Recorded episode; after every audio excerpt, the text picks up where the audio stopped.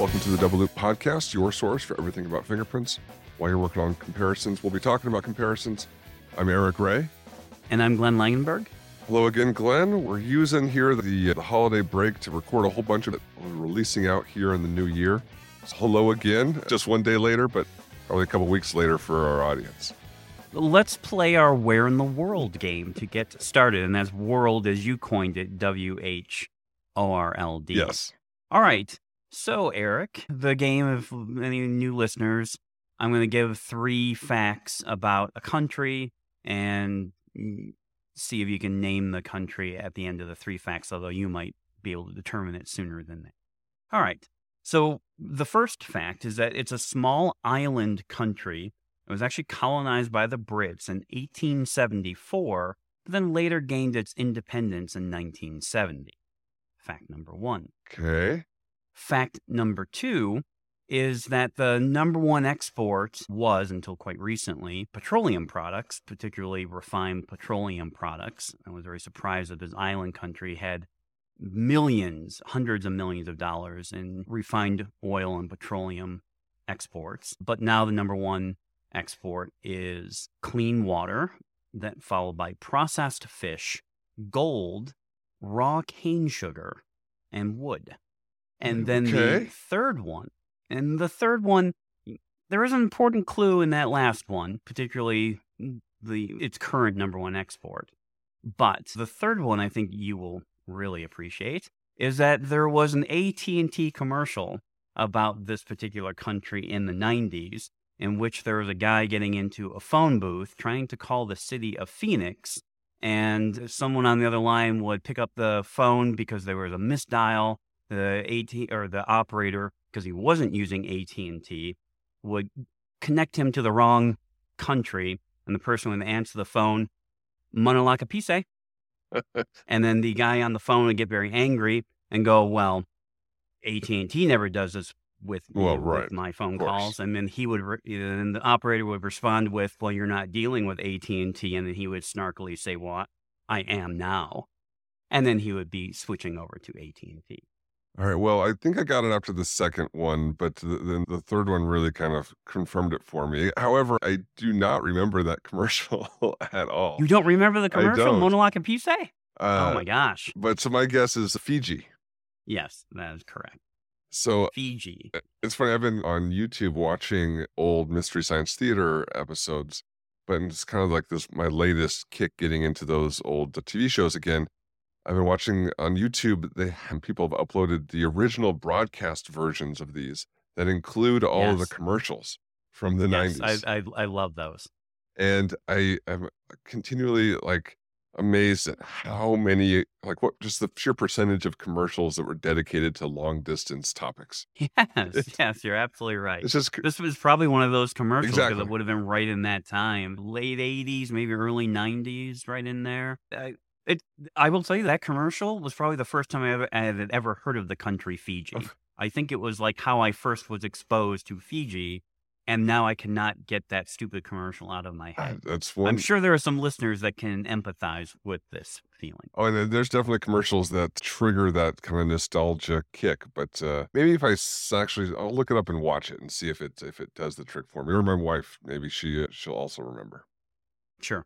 I also wanted to give a quick shout out, even though we had talked about some of the listeners in the past episodes, and I mentioned you had mentioned my dad also had become like a Patreon, and that surprised me. It was really cool. I did want to give a shout out to another layperson who I know listens regularly to the show. It was a guy I went to school with by the name of Dave Mextroth. Uh, he lives up in northern Michigan in the town of Indian River, which is uh, up near the the Mackinac Bridge Okay. in in in Michigan. And I guess he's been listening for now a couple of years as well. And uh, he basically sent me a text agreeing with our assessment or my dad's assessment of the show that even though as a layperson, it's interesting, but you can still follow along. And even when we get too far out of depth, we kind of swing it back for so that a layperson can actually follow and finds it entertaining. The fact that he's listened not just like one or two episodes, but pretty much many, many episodes of every one would be hyperbole or not. But anyway, shout out to Dave and uh, thanks for listening and thanks for the texts and support. kind of cool having non forensic people interested in the show. Absolutely. Uh, uh, thanks, Dave, for listening. Yeah, cool. All right. So before we get started with the main topic today, I was just going to briefly update you on something. I had a, a hearing today, and I gave testimony in this hearing on, I won't even say drug chemistry because it wasn't drug chemistry. It was actually just chemistry. Okay. And he, yeah, here in Minnesota and in other jurisdictions, but it's being challenged significantly here. Here in Minnesota, a police officer, typically in conjunction with some other information like a confidential informant or maybe someone, you know, rolls over on another person or they stop someone with drugs and like, hey, where did you get those? And it basically says, I've been buying drugs at this residence from that guy. And so one of the things that they'll do to get a warrant on the place is go and swab the often the like the doorknob or the door to to the place, maybe even the person's vehicle door handle. But they'll swab something on the property with uh, basically a cotton swab looking thing that you, most people have probably seen at the airport. Sometimes you Oh, randomly yeah. get selected and they'll hold a little wand and they'll scrub your suitcase or your iPhone or even your hands with a little wand thing and a cotton pad and then stick it in a machine. Well, this machine is called Ion Mobility Spectrometry, IMS for short. And if they get a positive alarm for cocaine or methamphetamine or THC, this will give them probable cause to then get a warrant to go in and seize property and search search the premises. So one of the things that I got involved in is maybe a couple years ago, some attorneys reached out to me and they asked my thoughts on the technology, and I took a look at this, and I began to realize that this instrumentation really hadn't been validated for this particular purpose. And as an analytical chemist, not because I never did drug chemistry, I didn't do drug chemical tests in the laboratory. I was a supervisor, but as an analytical chemist, there were like some basic things that hadn't been tested before. And so one of the things about the instrument is that it, the manufacturer claims to be able to detect drugs at the nanogram or even sub nanogram level. So, like during the hearing today, I had to describe what a nanogram is. And the analogy I use is if you can picture a grain of salt, which is typically one milligram, it's a thousandth of a gram. Well, this is a millionth of a grain of salt. And it can detect at that level, presumably, and smaller than that, Right. down to like a thousandth of a millionth of a grain of salt. I mean, we're talking about ridiculously trace amounts of substance. And lo and behold, they're seizing money, for example, from that they believe might be used in drug deals. And guess what they're finding all over the money? Well, Eric? cocaine, because of like, oh, Jesus, like that's been known for decades that like the entire U.S. money supply is covered in cocaine. 91% of the bills they're testing are alarming. Uh, Well, of course at they the are. agency that's doing this testing. Yeah, ex- The bills in the judge's pocket would alarm. Every bill alarms. It's oh, God. Yeah, you're following along perfectly. Mm, Yes, good. for all the concerns I'm trying to bring up. And I pointed out about four or five different studies, including some studies done by the pollution agency, pollution control agency in Minnesota, that tested lake water here and found cocaine in something like 47 of 50 lakes that they tested. Like, so it's in the rainwater and in the, you know, in our watershed. There are these studies in Australia that went into public places like the library, civic center, courthouse, a police station, and swabbed publicly accessible objects like computer mouse or a keyboard or door handles. And it alarmed, eh, oh, sorry, it was detecting cocaine in, I want to say it was 80 to 90% of the swabs at the nanogram level, and methamphetamine in 20% of them. Shit. So the concern I was raising in this is sensitivity. The instrument, they haven't done any studies to demonstrate that at these levels that a positive result is meaningful in any way given your background noise. And uh, so sensitivity is a big issue and what's an appropriate alarm threshold for a meaningful result. You know, they brought up the prosecutor brought up, you know, TSA uses this stuff. Yes, but presumably because they're not pulling every person over and basically searching their suitcases for bombs, there has to be some reasonable threshold at which the instrument goes off because there are explosives, you know, at the nanogram level. Right. Like this instrument detects explosives.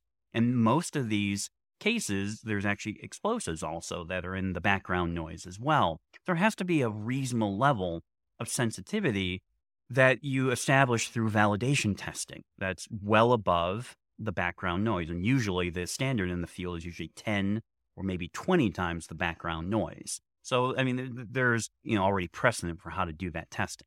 And they hadn't done any of that. And they haven't been doing any of that Of at course. all. And- And surprisingly, the manufacturer apparently doesn't have those data either. Or if they do, they've not shared them at all.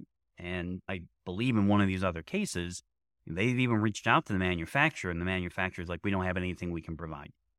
I, I would Which- disagree with one statement there, Glenn. You said surprisingly. I'm not surprised Oh. that the manufacturer has not done any of this work or can not provide anything because Yeah. they're just eh, here's some money. Can you give us something that will give an, an automatic positive test every time? Sure. I, I will take your money, sir. Well, Your cynical view is shared by me as well. I just didn't say it during the hearing, but no, I I, I agree one hundred percent. You know, they're selling these things for anywhere from fifty to hundred thousand pop, and yeah, it's, giving lots of positive results. But I just kept saying, I I was telling the judge was asking really good questions. I was saying I don't know if a positive result is meaningful.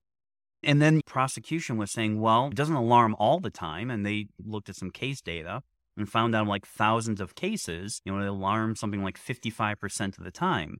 And what I said was, yeah, all you're telling me is how often they're getting alarms, but I don't have ground truth. I don't know if that's actually significant. What if 90% of those 55% are false alarms? How am I to know if that's good or not? And the analogy I use is no, it's like my son taking a true false test and telling me, Dad, I answered true on 60% of these and false on 40%. My response to that is, well, that's great, but how many did you get right or wrong? Without the answer key, how do I know if your responses were correct or not? I hope that analogy made sense to the court because, I mean, they did struggle a little bit. Like, they wanted some questions about, well, what kind of uncertainty should we put on this? And I just kept saying, I don't know. I can't assess this without data, without any data. I have no idea.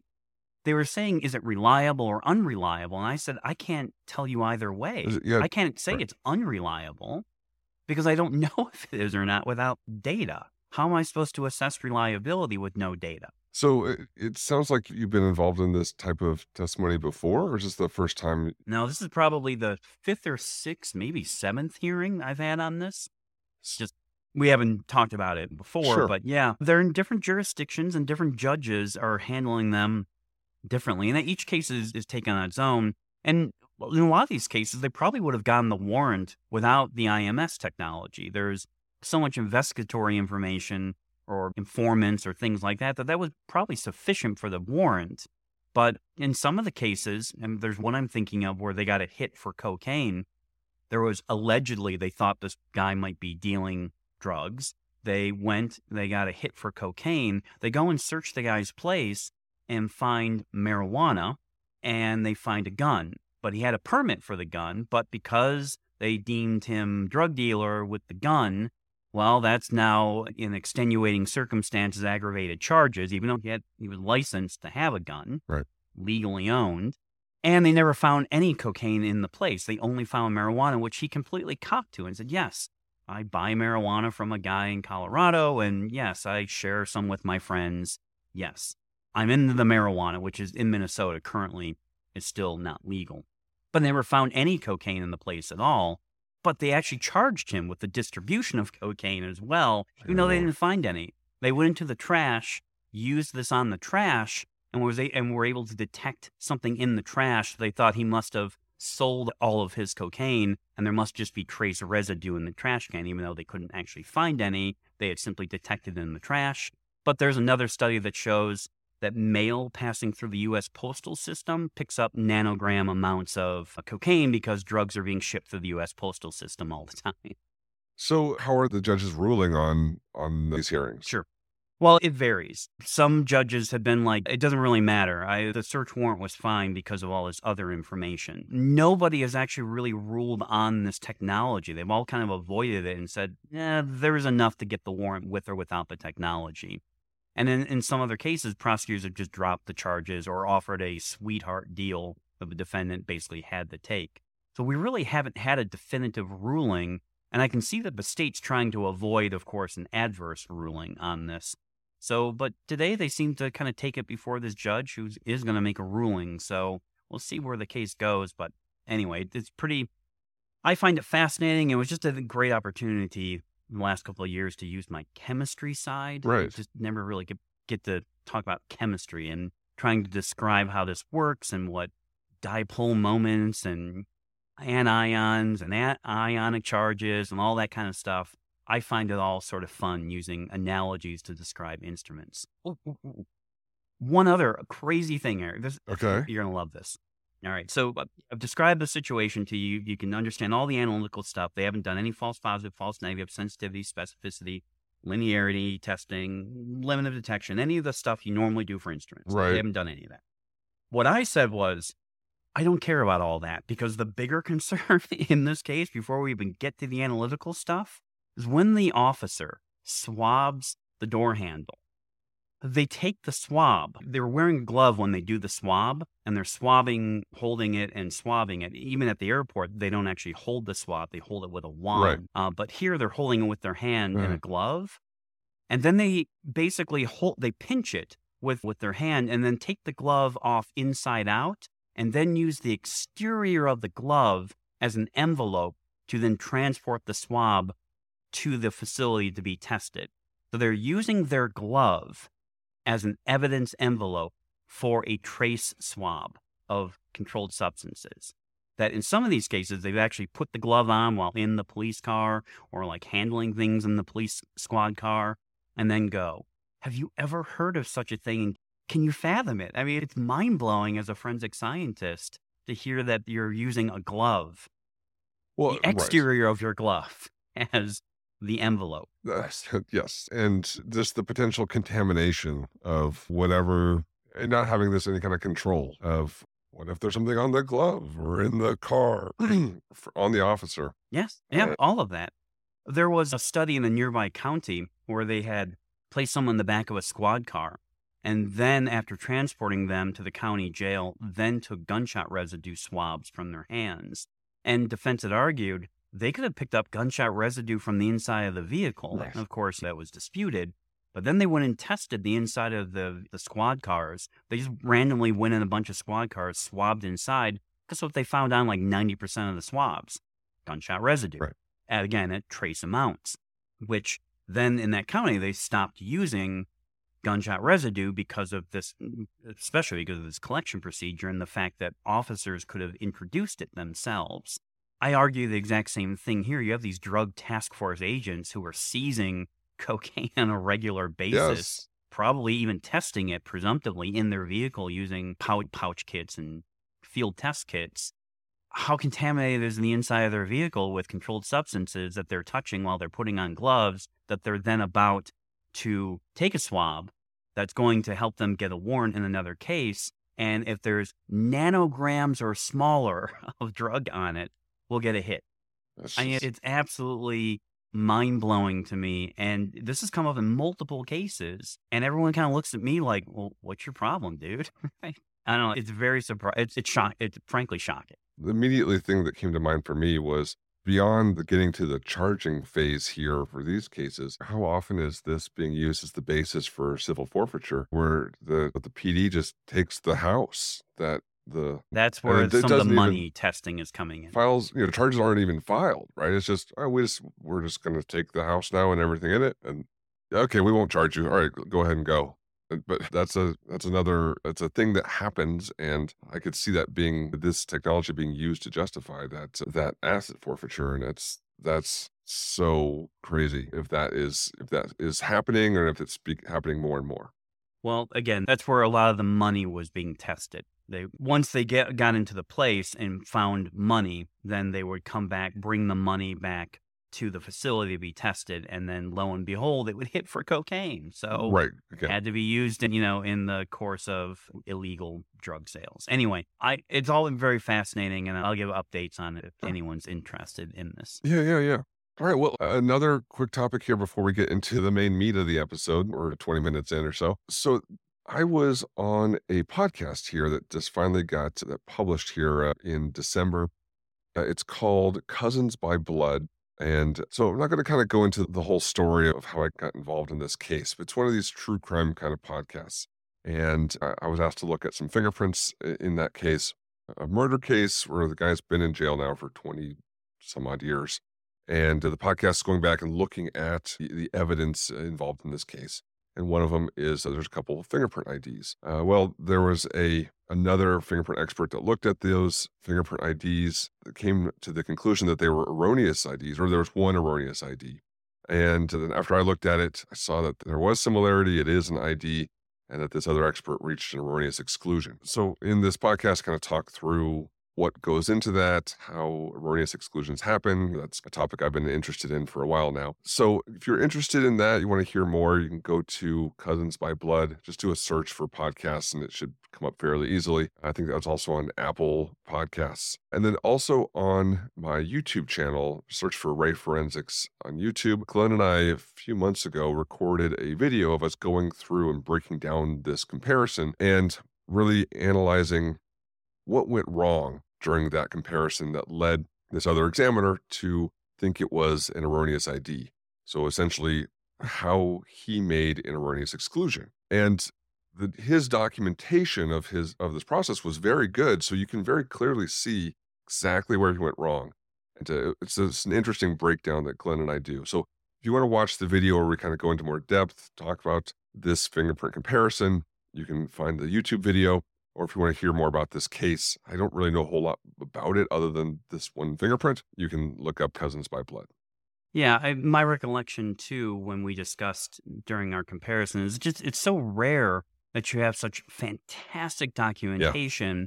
or any erroneous exclusion, right? I mean, that's what's so strange. Right. You don't usually get that, but he thoroughly documented why he felt that they were not from the same source, and some of it's quite reasonable. You can very quickly see how it goes down the wrong path. I seem to recall I had some difficulties with it, like out of the gate, and had I not adjusted a few things, I could easily have found myself in the same area and the same sort of issues. It's really pretty fascinating, and I, I thought it was a really good training exercise. Yeah, and I'm starting to use his documentation and the, and this case in training related to exclusions, and I think yeah. it's going to be a fantastic resource, really to to see that kind of that documentation, just that the mind of an erroneous exclusion and exactly where it happened, at least in this one instance, which can probably be extrapolated out to to many other, not all erroneous exclusions, but a pretty broad class of them. All right, so Glenn, I think maybe let's jump into the uh, the actual topic of the episode here. Yeah, all right.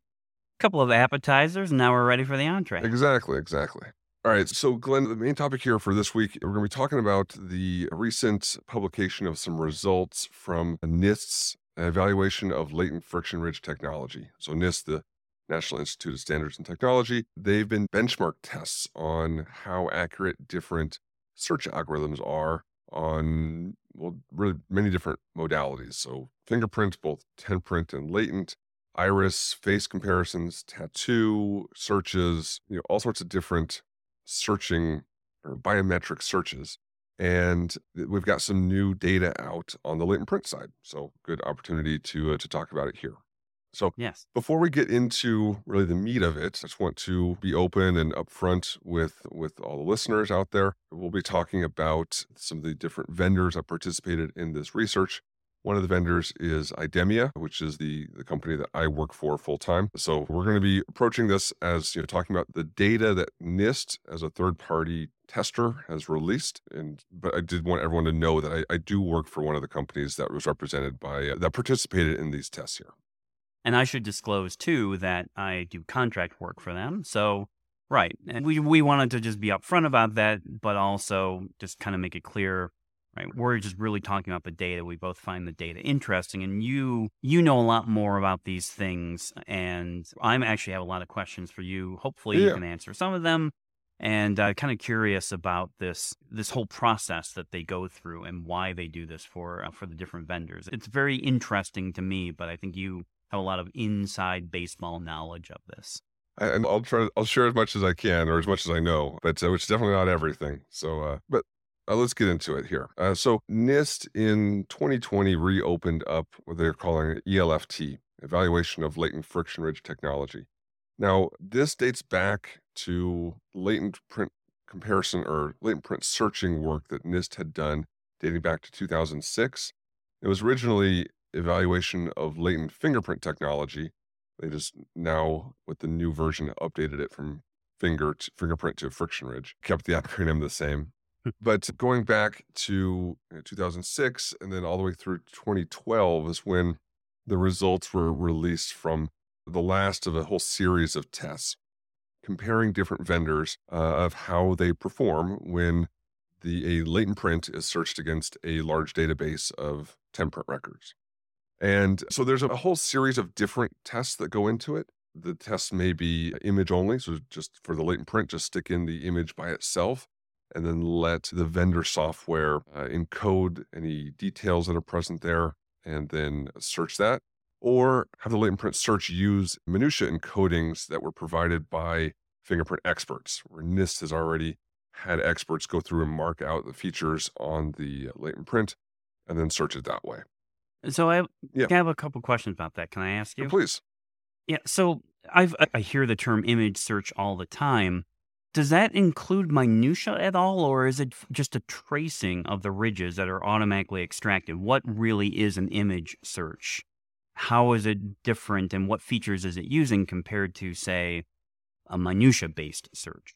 Right. So I'll, I'll answer kind of generically first, and then because I, there may be some differences between how different vendors do this image only search. Uh, differences sure. I may not just be aware of, but probably the image only search that most listeners are going to be most familiar with is the LFIS search with ULW and NGI. So LFIS latent fingerprint image search versus the LFFS latent fingerprint feature search. Uh, it's just a different option that you can create and submit when you're using like the ULW software and you're searching the FBI's NGI system. In that context, what generally happens is that the image, that you're just sending the image of the latent print to the FBI. The software there at NGI will encode minutia onto that image automatically and then send in the image and the automatically encoded minutia into the matcher for search. So So it is using minutia. Is it using like a skeleton image too or is it using the skeleton image to find minutia? So that's where we're kind of get into some of the secret sauce that that I don't mm. know the answer to and it's really just the folks that work on these algorithms at each different vendor that would really know and because it's all trade secrets and that kind of stuff.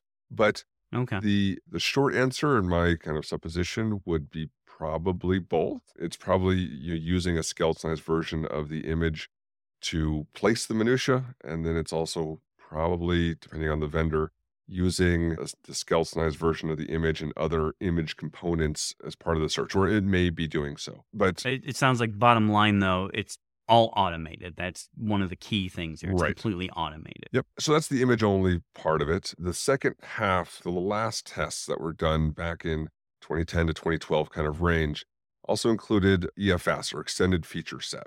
So this was part of ANSI NIST data that is in, that is used for biometric files that get sent around the NIST files that we talk about with tenprint records and latent print submissions and all this.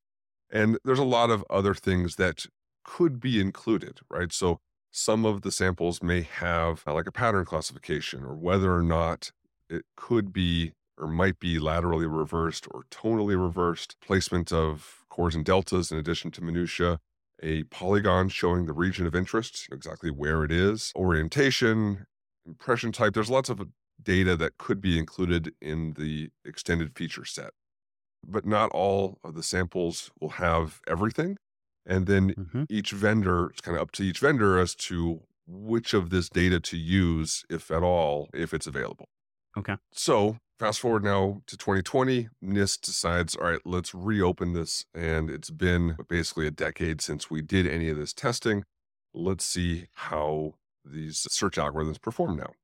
Uh, and uh, let's jump into with just a quick reminder, especially for people who may not know. So NIST right, is the Na- National Institute of Standards and Technology.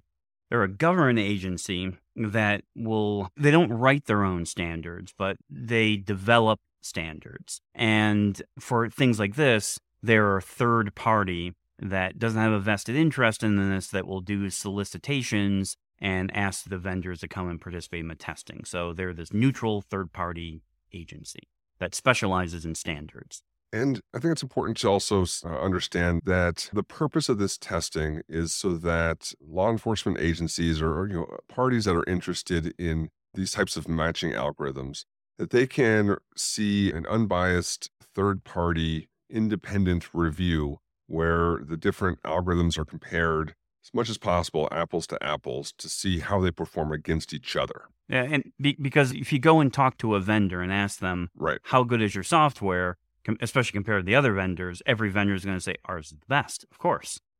and so this is a way to actually evaluate in an apples to apples scenario. And this is not meant as a as an estimation of how a specific agency's software is going to perform, right? The sure.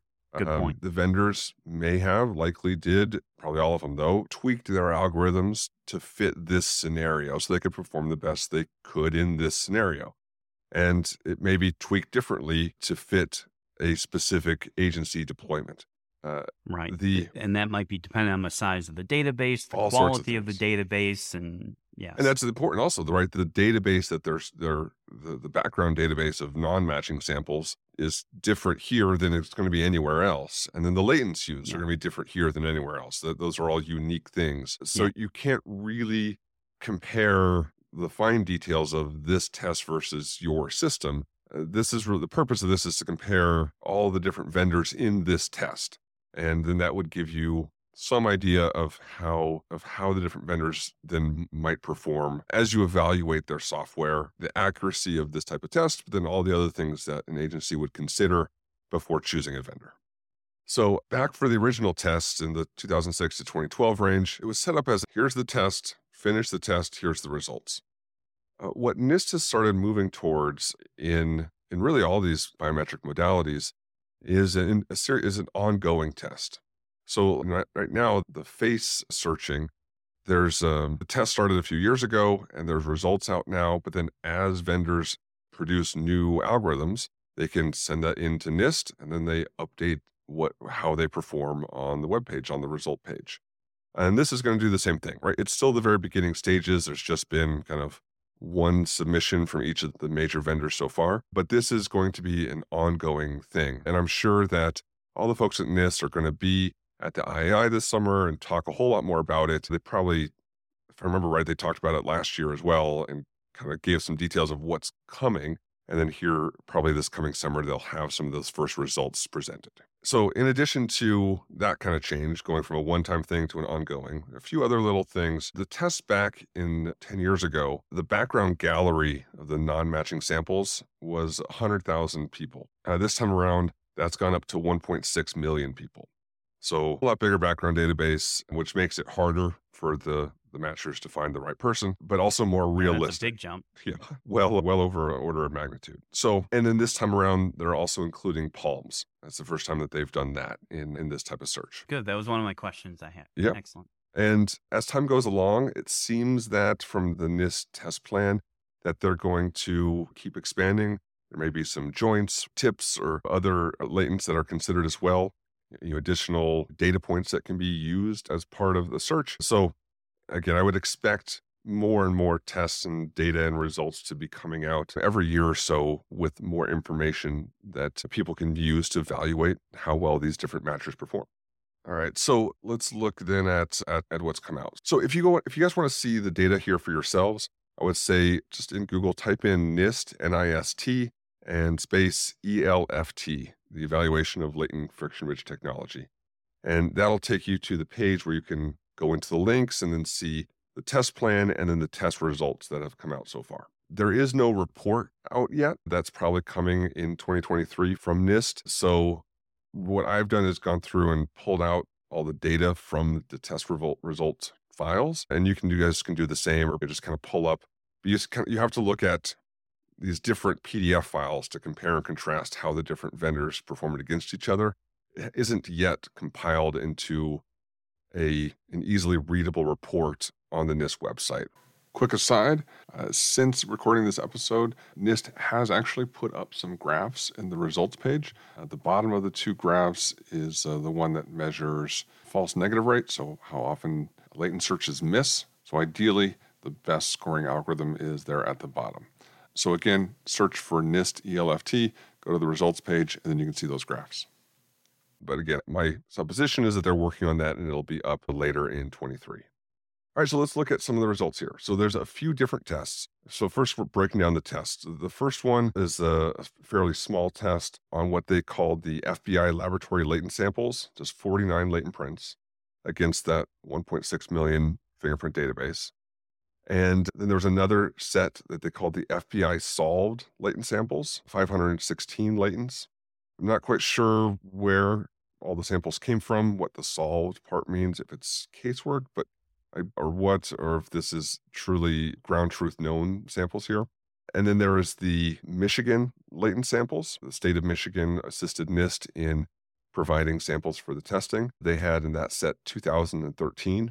And finally, the Michigan latent palms. This is where the palms come in 161 mm-hmm. latent palm samples. And in that one, the background database was 150,000 people with palms as opposed to the 1.6 million with the fingers. And then what you can what they provided here in the results is what percentage of each test set hit to the correct person. And they provided three data points. If you look at just the top number one candidate, you know, was the correct person in the top 50 candidates and then was the correct person in the top 100. I'm, I will say that that was one of the things I realized that they've historically done, but I would like to have seen rank one, rank 10, and rank 20 or something like that because, I mean, nobody has 50 candidates. So it doesn't matter if it's the 49th or 50th. Of course, it could be the second candidate. I mean, I realize that the distinction between candidate one, that's an important one, versus two through 50. But I don't know. I would like to have seen that broken down, or at least a 10 and a 20, which is more realistic with actual crime lab practices. So no, that's a very good point, and my guess is that's coming in the report that they're going to release. And oh, technically, okay. it's that information is there. If you look at the the graphs that they released, so in the reports that are you know these PDF files that are available on the website, if you go to the graph, the CMC graphs, uh, the cumulative match characteristics, they have the false negative identification rate graphed out with rank one all the way out to rank 100. Ah. However, the table where they actually put in the specific false negative identification rate values that I can then put into a table and start playing with in, in, in Excel only had those specific lines at one, at 50, and 100. So the the kind of fine detail looking at 10 or 15 or 20 or 5 it's all there. You just kind of have to extrapolate looking at where that number falls on the graph. But uh, like, I still definitely see your point and and hope that that's a bit clearer, where you can then say, okay, instead of comparing everybody at one or fifty, let's compare all these different vendors at ten and see where it falls there. Right. So one of the things that, that really kind of, kind of stood out as a difference between, from these tests from the last time is the last time around 10 years ago, there were, again, many different types of tests, and each of the vendors was kind of able to pull out one category of tests that they scored number one at. So every vendor was like, we're number one at image only searches, or we're number one at latent searches with the EFS data encoded. There was something really for everybody where then everybody could say they were number one in this specific category. This time around, that's not what I'm seeing here at all, right? This time around, it is very clearly IDEMIA had basically scored much higher than all the other vendors across all the different tests.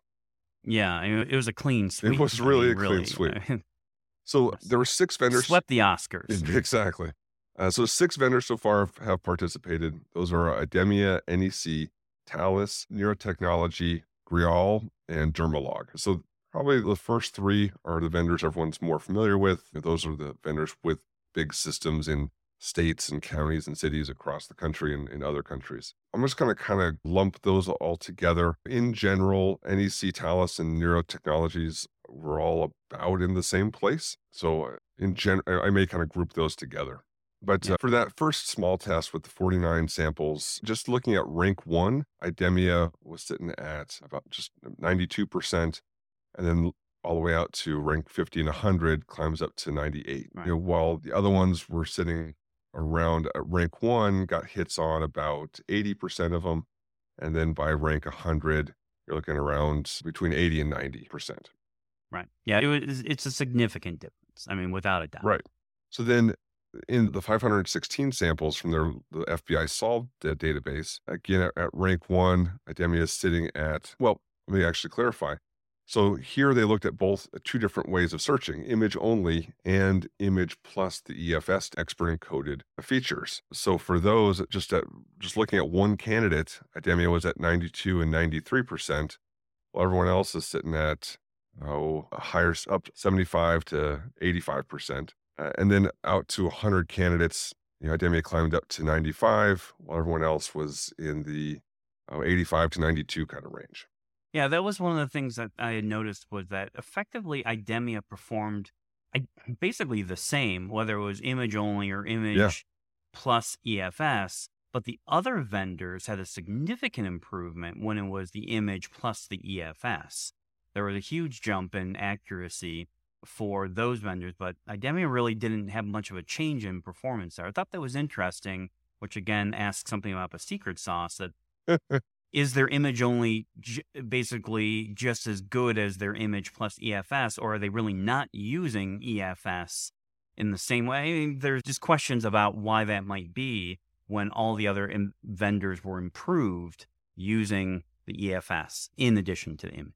I think part of that effect may just be that if the image only search is already near 100%, adding on the EFS data, there's not a whole lot you, you can't go past 100 there's only so f- much further you can go Sure. So I think that may be part of that effect of uh, of that difference. Right. It's already turbocharged, so hitting turbo and doesn't really add them much more to it. Right. The thing that really just blew me away from this set here with the FBI solved is if you look at the you know how IDEMIA did looking at just image only and one candidate.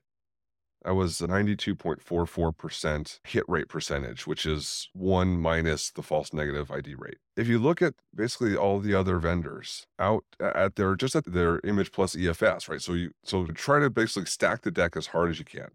IDEMIA only gets one candidate and image only. That's the only data they get to search.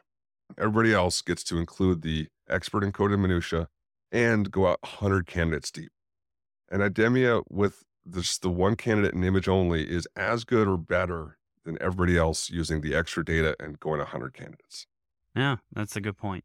That's actually uh, a, that's a great way to summarize that. Yeah, like you said, clean sweep. I honestly was expecting when this, this has been kind of coming for year or so.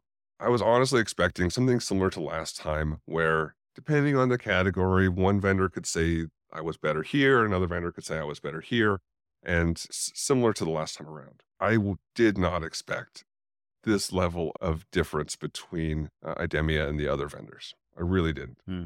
All right, so let's move on to the Michigan set. So the Michigan set looks like a harder data set overall, which again is important when anyone is doing any kind of accuracy testing with their AFIS software. The difficulty of the test is really pertinent here. So again, with the FBI data sets, everyone was looking at at least 75% or better, up to 92%, 93 on just one candidate searches. With the Michigan data set, much harder, so the accuracy rates dropped off quite a bit. These were all yeah. image only. There were no expert encoded minutia provided. And with the, for the IDEMIA started at 71% for one candidate, everybody else at about 45% and then climbed yeah. up after. Yeah, it was like a 30% drop. Um, yeah. Or yeah, 30 or 40 almost percent drop. And then at 100 candidates, up to 81%, where everyone else is in the kind of 55 to 60% range. So 20 point, 25 points difference there as well. And then finally with the palms, the for just number one candidate is a pretty easy way to to summarize kind of the differences between the vendors. IDEMIA at 78%, and then NEC and Thales at about 65, 60 to 70%. And then one last thing with the palms, I mean, including neurotechnology in with NEC and Thales for uh, for all the other ones. Palms is where they drop way off, and it's really only IDEMIA, NEC, and Thales that can do palm searches at all. The other three were way off the board in how they performed on latent palm searches. Uh, Abysmal? Would that be a fair adjective? Yep, they just just doesn't look like they've had the practice to get palm searching up to the level of the big three. But uh, so that's, I think this is the data that the examiners in this audience uh, would be most interested in. There's other stuff in there about like the memory footprint of uh, or the storage footprint for the for the templates that are created with all these fingerprints, how long it takes to search, et cetera, et cetera. All that data is in there as well. But when it comes down to it, my impression's always been the latent examiners are more concerned about accuracy. As long as everything else just works, I want accuracy. If it takes a little bit longer, fine. If it takes a little bit more memory or storage in the computer, whatever, you know, I just want, if I do a search, I want to get a hit. All, all those other factors are definitely important, but they're mainly more of a focus for like the admins, the 10 print folks that work on a system. But again, it's all there if, right. if you guys want to go and look at more detail into that. Right. Yeah, like you said, I mean, there's other you know metrics, but the ones that are really most important to us, will it hit when it's there? Right.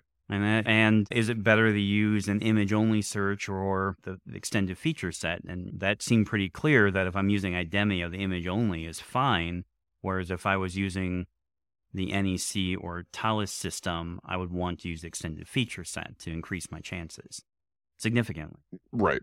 And I mean, even with the IDEMIA ones, you still get even more accurate if you take the time to to do the full manual encoding and or the cleanup of the manual encoding. There's a paper the FBI wrote in early 2022 that we should talk about at some point.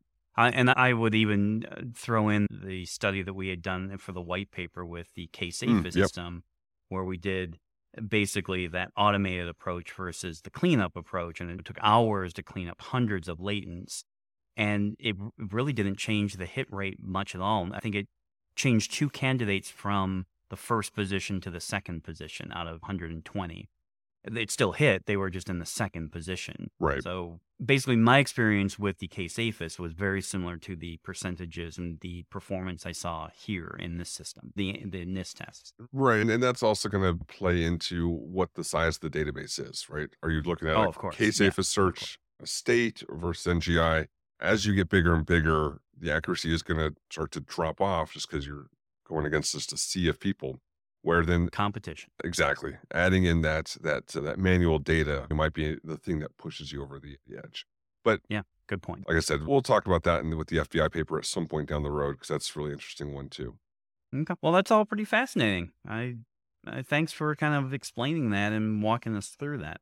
Yeah, I, I'm already planning on doing a breakdown here at the IAI. Just got to figure out exactly how to how to frame all this, but also not step on NIST toes because I'm assuming that Greg Fiumara or someone from NIST is going to be presenting all this as well.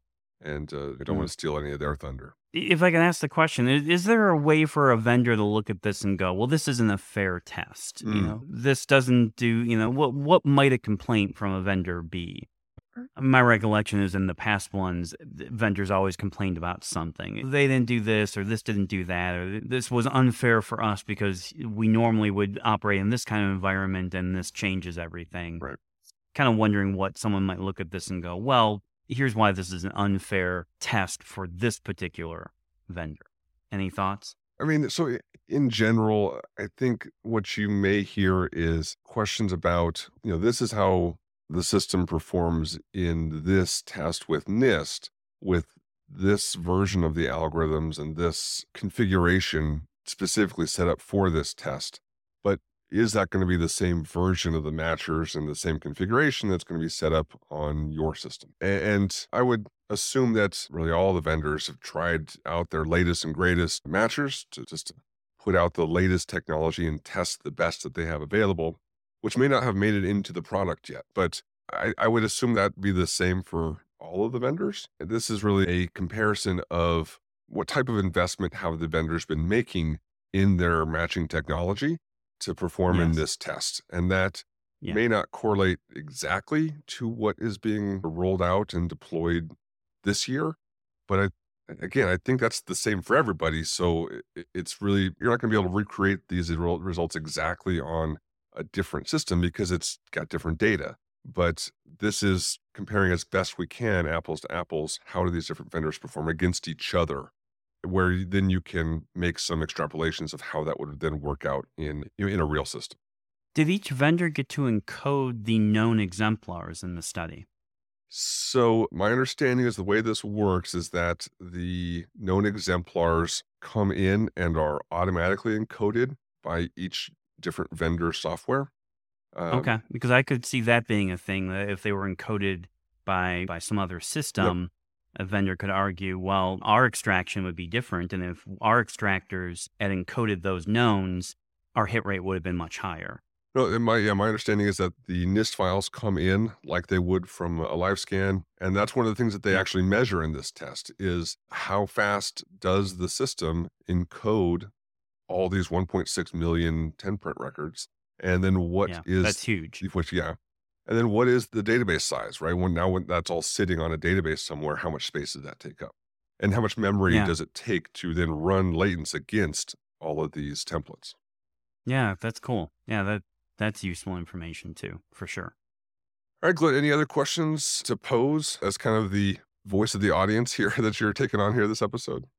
Uh, No, I you answered all the questions and kind of walked through it. And again, I have the benefit of looking at these graphs as well. Can any listeners reach out to you and ask for you a copy of these graphs? It was really nice seeing the data presented that way. It's just so clear to look at the visual representation of the data.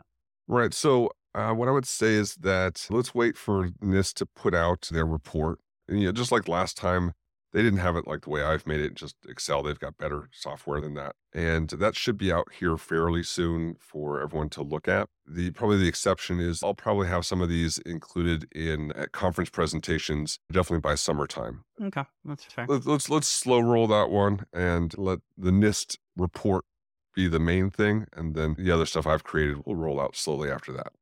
Okay, fair enough. Well, thank you very much, Eric, for sharing your views and uh, walking us through all that data. No problem at all. Glenn, do you have any classes you want to talk about before we close out? Sure, if listeners are interested, I have an exclusion and sufficiency course being taught in Canada. That is March 6th through March 9th. That will be with John Black in Calgary, Canada. Looking forward to that. I love Calgary, or Calgary as they say up there. Do they say And- Calgary? I've never Yeah, heard anyone some- say Calgary. Yeah, some of the locals will call it Calgary, but not all of the locals call it Calgary. It's very confusing. That's when I hear it, I definitely know they're from that area, but not all the locals say Calgary. There's like a, li- a lifetime ago, I uh, I spent three months working in Red Deer, which is about an hour north of Calgary, and would occasionally go Mm. drive down to Calgary to get out of Red Deer. And that's just one thing I just never remember anyone saying. Yeah, I, again, I hear it here and there, Okay, and it, okay. it always catches my ear. I'll be teaching in Houston, the Advanced ACV course. That's a solo five day course. That's April 17th through the 21st. And then I'll be teaching May 1 through 3, the 1st of May there, with Carrie Hall and Brendan Max, the practical answers for challenging questions in the courtroom. All three classes you can find at ronsmithandassociates.com. Register today. I'm still teaching webinars through Alice White's company, Evolve Forensics, and you can find those webinars at evolveforensics.com. All right. Well, if you guys have any questions for us, send us emails eric at rayforensics.com or glenn at eliteforensicservices.com. Go to our website, doubleloop.podcast.com for seeing all of the episodes that are there and uh, our merchandise store with some great t-shirts and all sorts of fun stuff there mugs and glasses and stuff if you'd like to uh, help us out and see some of the old episodes that have been moved off of the website, you can become a patron at uh, patreon.com slash podcast and send us a buck or two a month, whatever you think is appropriate. And that's got all the old episodes stored there. Now, remember the opinions expressed on the show of those of the speaker, not necessarily anyone that they work for, especially this episode. And uh, with that, talk to you guys all later. Have a good one. Bye, everybody. Have a good week. Mono Laka Música